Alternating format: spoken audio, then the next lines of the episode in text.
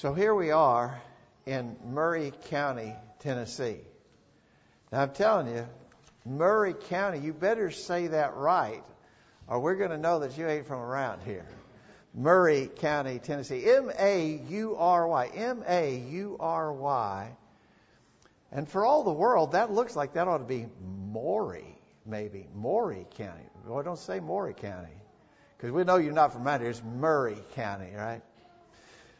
Do you know how our county got its name, Maury County? Usually, as is the case here, it's named after somebody. And the somebody that our county is named after is Major Abraham Poindexter Maury. And he was a Revolutionary War veteran. He came to settle in Middle Tennessee. He later was a member of the Tennessee legislature representing Williamson County he actually donated the land and laid out the plan for the city of Franklin. And so he was a pretty prominent guy. Uh, in 1807, so that's more than 200 years ago, right? In 1807, Maury County was formed out of part of what used to be Williamson County, plus some adjoining Indian lands they took part of Williamson County and brought in some Indian lands, and they formed what we have today, Maury County. And our county was named for Major Abraham Poindexter Maury. That man, for whom our county is named, was an uncle of another famous man with the same family name, Maury. In this instance, the guy that we're talking about is Matthew Fontaine Maury. And he actually maybe is a little more famous than his famous uncle. Uh, this man was an astronomer. This Matthew Fontaine Maury. He was an astronomer. He was a naval officer. He was a historian. He was an oceanographer. He was a meteorologist. His nickname was pathfinder of the seas. He, he is, to this day, considered to be the father of modern oceanography and naval meteorology. And tonight we want to look briefly at something that he discovered. Matthew Fontaine Maury was the discoverer of paths in the sea. We want to talk about that tonight and as well, just briefly, some other amazing scientific proofs of the Bible's inspiration.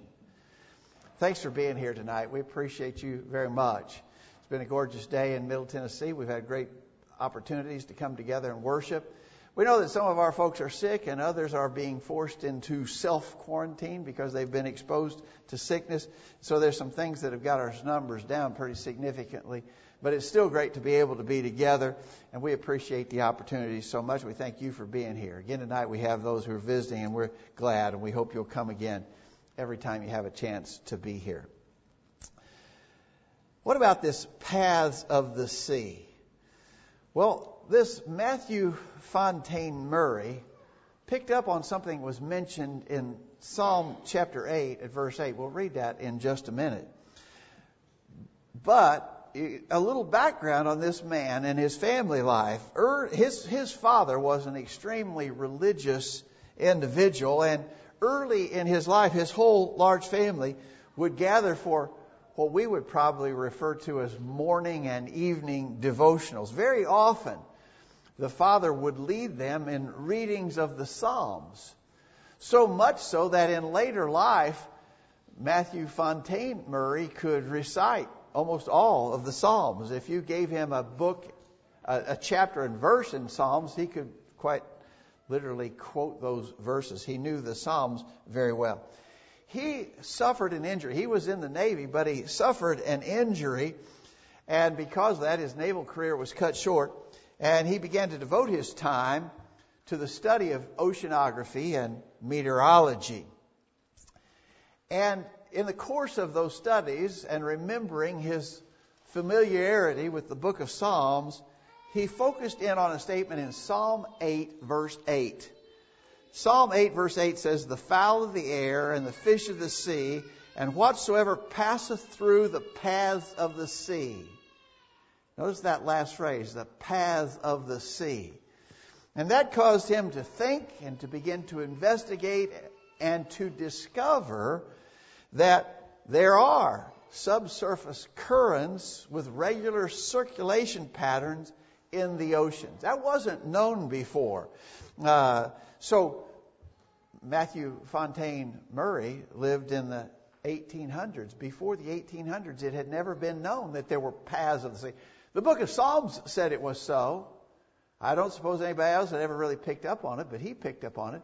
And he was able to actually chart out and map various predominant ocean currents.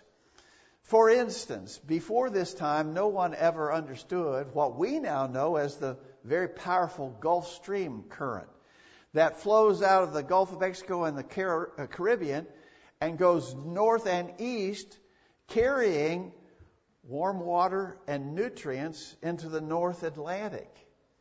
Uh, of course, very, very beneficial for the ocean life in the North Atlantic, but it also provides a, uh, a relative habitable climate for parts of Europe, England and, and Europe. England, if you look at a map, England uh, is as far north as northern Quebec in Canada. It's pretty far north. But they have a relatively mild climate it's because of the Gulf Stream current. Uh, wasn't known or understood before Matthew Fontaine Maury discovered it. Now, again, notice he used Psalm 8. He said, the, the Psalm says something there. I want to see if it's so. And he began to investigate it and found out that it was so.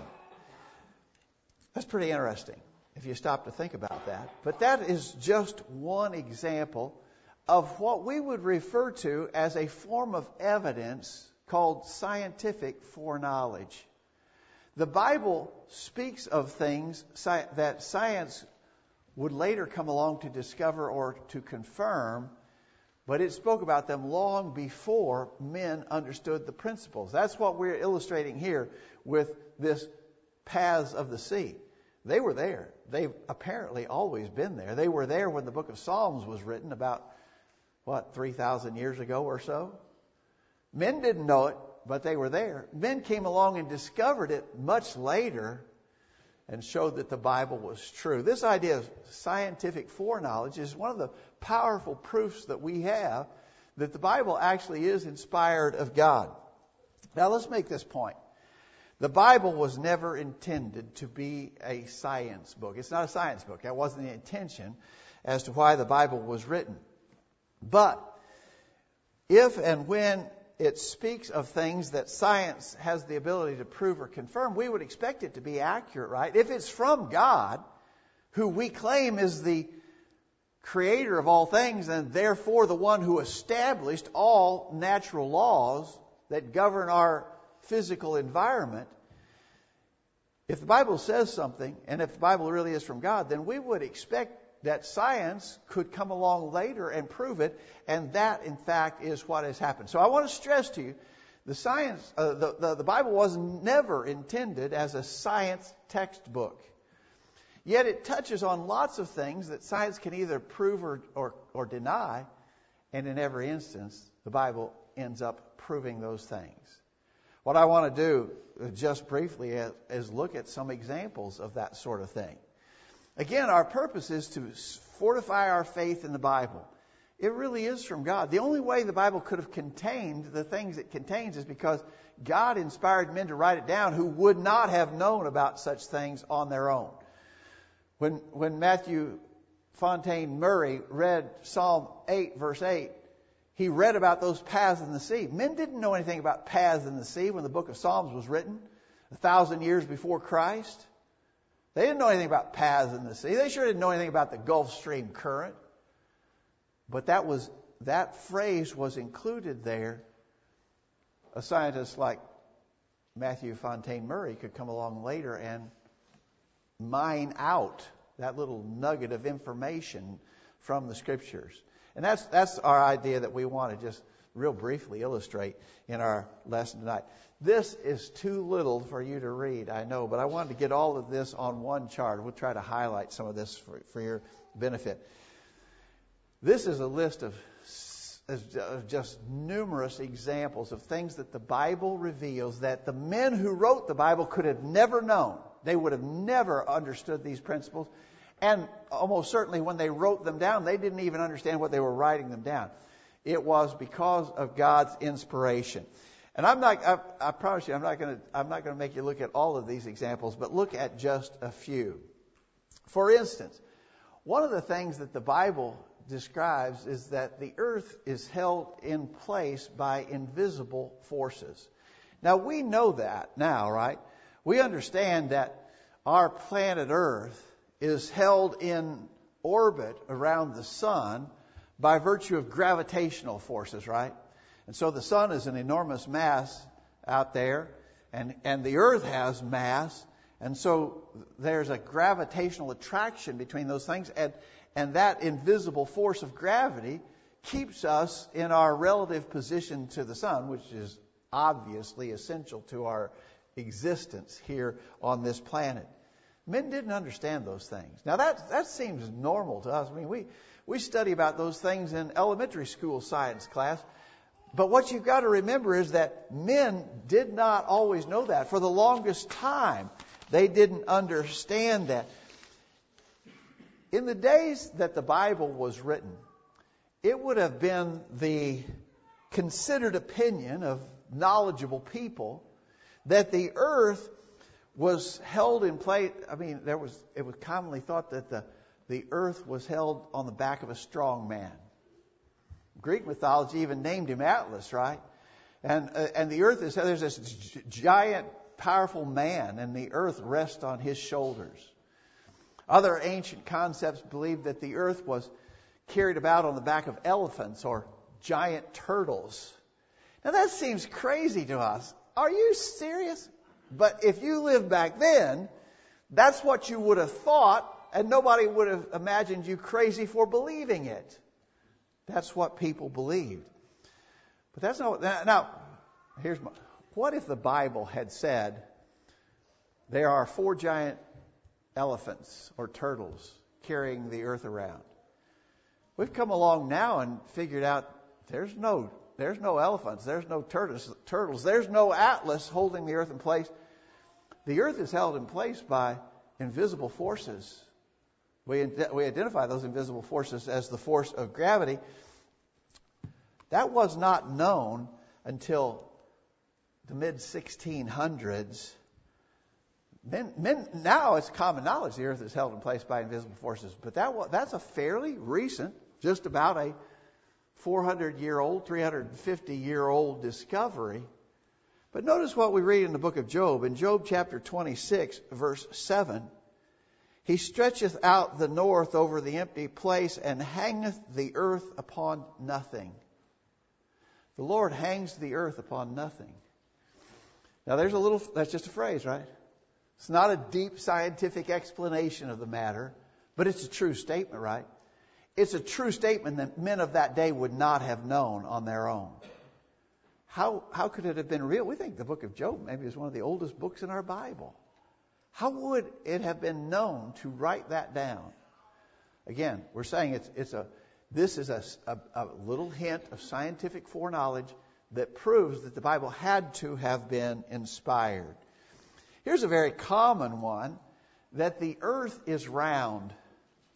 Of course, the earth is round. You know, uh, we even make fun of people these days. We say, yeah, he probably still believes in the flat earth. You know, we, we, we just use that as an illustration of a complete absurdity. The earth is flat. Everybody knows better than that. People didn't always know better than that. When did Columbus discover the Western Hemisphere? You school kids should remember this from history. 1492. In 1492, Columbus sailed the ocean blue. I never, I don't know why I always remember that expression from school, but Fort, so right about 1500, and you know what they told Columbus or anybody else who would try to do something like he was doing? You're going to sail out there far enough, you're going to fall off the edge. Because the earth is flat, and you get out there far enough, you're a goner. You'll fall off the edge. They believed in the flat. That was consensus scientific opinion. The earth is flat. Now we know way better than that now. We've even got spacecraft hundreds of miles out in space. Men have gone as far as the moon and shot pictures back at the earth. And you know what? It's not flat, it's, it's round. We know that for sure, and it's, it's, common knowledge today. But it wasn't always common knowledge. It's not what people really believed for the longest time. It wasn't understood until the 15th century that the earth is round. But notice what the prophet Isaiah wrote in Isaiah chapter 40, verse 22. Isaiah 40, 22. It is he that sitteth upon the circle of the earth and the inhabitants there are, thereof are as grasshoppers, that stretcheth out the heavens as a curtain, spreadeth them out as a tent to dwell in. He sitteth upon the circle of the earth. That word, by the way, suggests a sphere or a globe. And so, the prophet Isaiah, Isaiah lived 700 years before Jesus.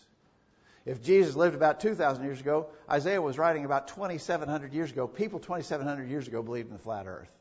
And they thought they were scientifically enlightened when they took that view. The Bible didn't take that view. What if the Bible said the earth is flat? Don't go too far, you'll fall off the edge. And now we come along and we figure you know, there's no edge to fall off of. The earth is not flat, it's round. You will fall off the edge. Go as far as you want. You won't fall off the edge.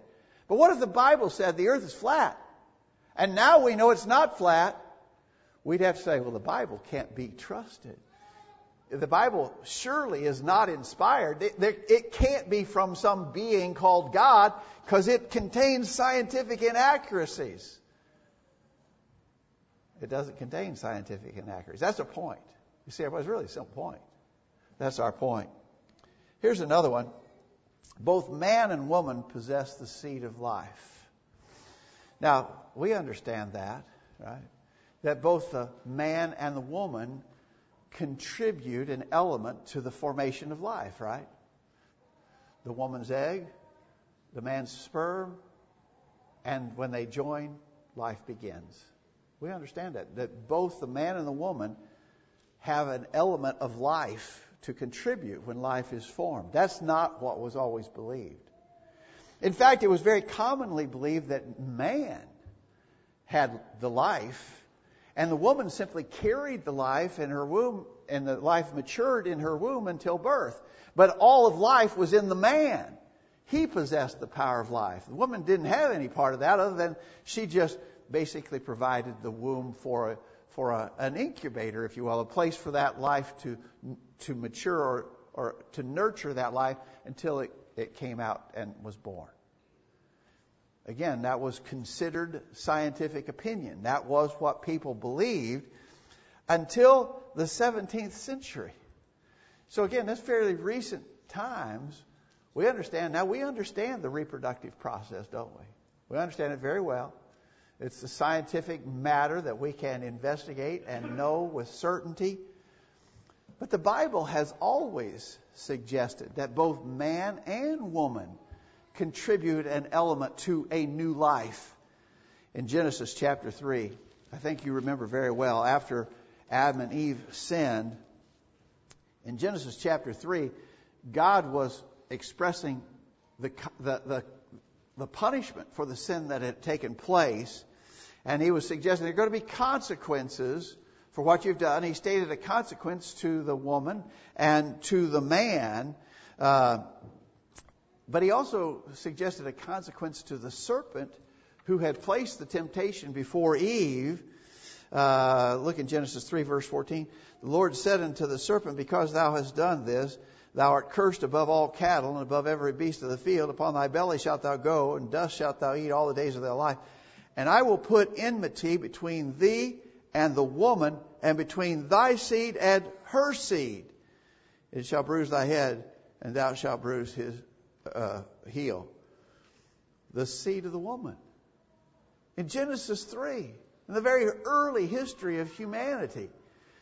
Notice, the seed of woman. There's, there was a seed in the woman. Now, join that. Go over in chapter 22 of Genesis. In Genesis chapter 22, to Abraham, he said in verse 18, part of the promise to Abraham, and in thy seed shall all nations of the earth be blessed, because thou hast obeyed my voice. Did you get that? To Abraham, to a man, he said something about his seed or his dependence. Early on, the Bible said man and woman both carry an element of the life when it's formed. There's a seed in the woman, there's a seed in the man. They come together, life is formed. The Bible was saying that from the earliest of times. Men didn't know that till the 17th century. Again, amazing foreknowledge. Men couldn't have written that on their own. Here's the one that we sort of highlighted in our lesson tonight. What what Matthew Fontaine Maury uh, d- discovered about the paths of the sea. Again, he first published that idea in 1854, but it was recorded in Psalm 8, verse 8, about 3,000 years ago. And so, again, that, that, that's sort of a neat example of the principle we're describing tonight. Here's another one that I think is kind of cool. Men have discovered that the most seaworthy ship is built on a, on a ratio of 30 feet, or 30 to 5 to 3. So the length should be 30, the width should be 5, the height should be 3. Uh, so again, th- this would be this would be length to width to height. The ratio should be 35 3. Uh, they've figured that out. And now they build giant ocean going vessels to those proportions. Uh, the, the big super tankers that go across the ocean are built to these kinds of proportions because it has been discovered scientifically that this is the most stable kind of crater. So you could build it, you could take that ratio and you could make it, you multiply that by 100. And so you'd have a 3,000 foot long ship uh, that's 500 feet wide and 300 feet tall. I mean, use the ratios. But if you're going to build a ship and you want it to be stable, you're going to build it to those ratios.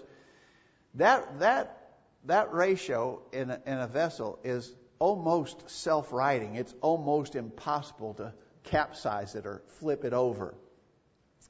Well, you know, again, that was discovered in 1860, but actually, that ratio was revealed a long time before that. Because that's the ratio that God told Noah to build the ark to. In Genesis chapter 6, in Genesis chapter 6 at verse uh, 15, this is the fashion which thou shalt make it of. The length of the ark shall be 300 cubits, the breadth of it 50 cubits, the height of it 30 cubits. That's that ratio. And again, that was revealed in, uh, in to, to Noah in the early in early times. Noah couldn't have known that. Noah had never built a ship. No, no one had ever before or since experienced anything like the, the global flood in the days of Noah. But there's a revelation there that science again has come along and proved thereafter. Let me give you one more. I don't want to weary you with the point. Here's one more. Do you understand the water cycle? What we mean by the water cycle is that you know that our earth is like three fourths of the earth's surface is covered with water, right? Our planet Earth is principally covered with water. The water in the oceans is evaporated into the atmosphere. It comes over dry land and it spills out. Okay, so how come the oceans don't go dry and how come we're not just completely flooded over all the time? You know, just recently, uh, was it last week or two weeks ago when, uh, I guess it was just last weekend when when the remnants of that Hurricane Delta came up this way. And it rained, and it rained, and it rained. That water came from the oceans and was transported up here. How come the oceans don't go dry? Because when it rains, the water runs off, goes to the rivers, the rivers flow to the sea, and the cycle continues. And so the water that falls here runs off, goes back to the oceans, it's evaporated, it comes back here again, and run, it's called the water cycle. Men didn't understand the water cycle, how it worked, until about the 17th century. Men got to thinking how that could happen. But Solomon wrote about it, again, approximately 3,000 years ago. Solomon wrote about this. Look in Ecclesiastes chapter 1, verse 7. Or, yeah, verse 7. Ecclesiastes 1, verse 7. All the rivers run into the sea, yet the sea is not full. Unto the place from whence the rivers come, thither they return again. The water cycle. Solomon wrote about the water cycle. We now know it's absolutely true, and we take it for granted that the knowledge of that that men always understood. They didn't always understand that, but the Bible had spoken of it. There's lots of other examples there. I've just picked out a few highlights. Again, just to emphasize a simple point. The Bible's not a science book, but it does talk about things that science could either confirm or deny. And the fact is that everything is confirmed as men have discovered more things. If you look at this list of when of these dates, really it's principally been in the last 300, 400 years when men have figured these things out. Men have figured these things out fairly recently. I mean, three or four hundred years ago seems like a long time, but that's not that's not a long time compared to how long the Bible has been around. The Bible spoke of these things, and science has just come along and confirmed that it was so, and proved it. And that's good because if it had happened otherwise, if the if the Bible had said something and science came along and positively proved that it could not possibly be so, we would be in a dilemma. In fact, it would be a strong argument against the Bible, but that's not our problem because the Bible has been confirmed again and again and again. Matthew Fontaine Maury. There's going to be a quiz on this, guys. Who discovered the paths in the sea? Matthew Fontaine Maury. He's not the guy for whom our Maury County is named. Our county is named for his uncle, Abraham Poindexter Maury. He was the guy that he was the Tennessee statesman, and he's he. If our county is named for him, but it was his nephew Matthew Fontaine Maury who discovered the paths in the sea. All right, thanks everybody for listening. I hope that's an encouragement to us, fortifying our faith, making us believe even more and more that the Bible surely is God's revelation to us. It's God speaking to us. It's God telling us what He wants us to know and what He wants us to do. Have you obeyed the Lord? Have you become His child through obeying the simple gospel plan? If not, we hope you'll make that decision. If you're a Christian already, but you need the prayers of the saints, if there's anything we can do to help, let us know while we stand and sing this song.